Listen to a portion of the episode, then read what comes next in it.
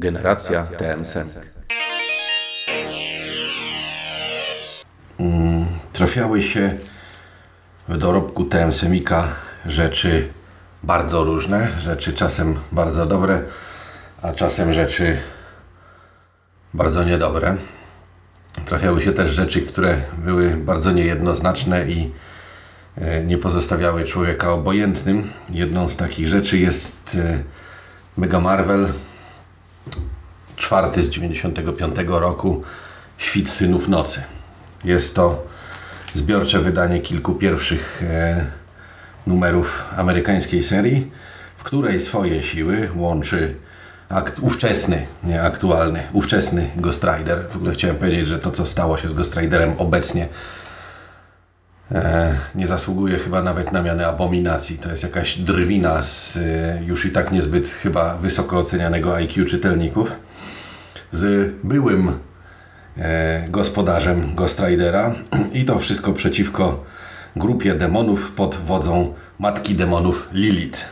Matkę demonów Lilith obudzili dwaj badacze, naukowcy, którzy na dalekiej, zamarzniętej północy znaleźli gnijącego trupa Leviathana.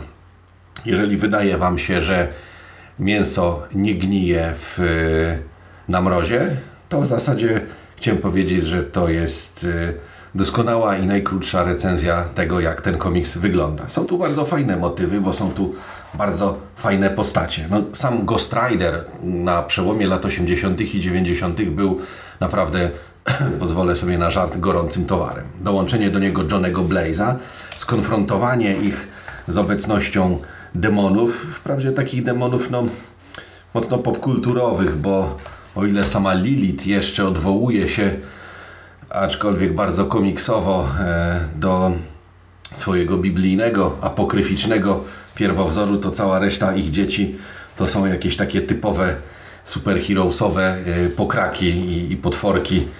Tu nie liczyłbym na zbyt dużo, no ale pojawiają się takie postaci jak Morbius, gdzieś tam przewija się Doktor Strange i ogólnie rzecz biorąc jest całkiem fajny zestaw tego, co tam mogłoby być. Jest też oczywiście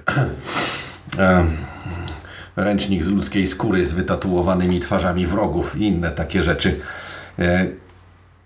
Trochę problemem jest dla mnie teraz z tej perspektywy oprawa graficzna, za którą odpowiada Andy Kubert z Ronem Wagnerem. Bracia Kubert, cóż, no pochodzą z rodziny o tradycjach rysowniczych. Ich ojciec Joe Kubert był bardzo uznanym rysownikiem. Bracia, ich drogi trochę się różniły. Jeden został raczej rysownikiem, drugi został raczej tuszownikiem. Nie ma jednego odpowiednika polskiego. Inkerem w każdym razie.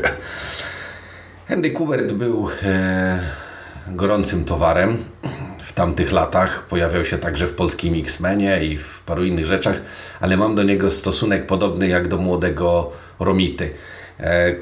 Te rysunki są mimo wszystko trochę toporne, biorąc pod uwagę jeszcze okres, w jakim znajdowała się ówcześnie poligrafia komputerowa, komiksowa i to, w jaki sposób nakładane były kolory. I to wszystko to był ten taki niezbyt dobry okres przejściowy, kiedy warstwa graficzna komiksów wychodziła z tej, która była ciekawa, taka trochę retro i wymagała wirtuozerii od czytelnika, tylko od rysownika, i przechodziła w fazę, gdzie wszyscy zaczęli rysować jak Jim Lee, a Jim Lee zaczął się popisywać, w związku z tym zaczęli się popisywać i doprowadziło to do tego, że na początku XXI wieku mieliśmy całą masę zupełnie nijakich rysowników rysujących w stylu udającym Jima Lee i wszystko to była taka jednolita sieczka.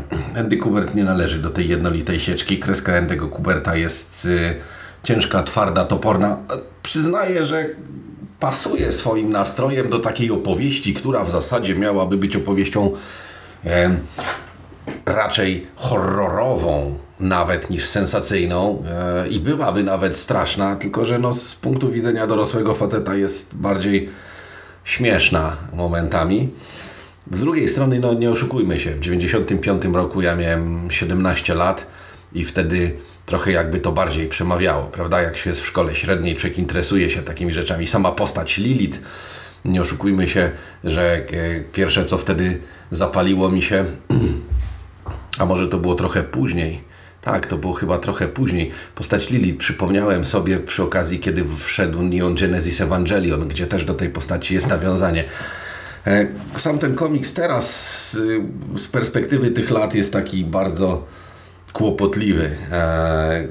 Trudno jest znaleźć w nim jakieś jednoznacznie dobre rzeczy, oprócz naprawdę fajnego setupu i próby zrobienia z tego serii i poprowadzenia tych przygód, ale jego niedostatków jest bardzo dużo i w warstwie graficznej, i w warstwie scenariuszowej. Ta bzdura z gnijącym na mrozie mięsem to jest tylko jeden z wielu problemów. Natomiast wspominam o nim dlatego, że wtedy, pamiętam, że wtedy to było coś. To był komiks, który mocno wtedy zamieszał i był dosyć, że tak powiem, szeroko dyskutowany wśród czytelników komiksów amerykańskich.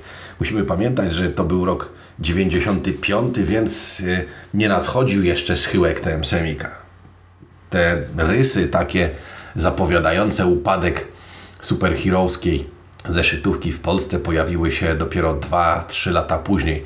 Tak naprawdę jednym z pierwszych bardzo wyraźnych sygnałów, że coś się zepsuło, było Maximum Carnage, które ciągnęło się przez pół roku i było obrzydliwie nudne. Świt synów nocy teraz można przeczytać jako takie trochę guilty pleasure, żeby zobaczyć, co nas wtedy fascynowało. Myślę, że większość z nas uzna, że wow, to było coś w 95 roku.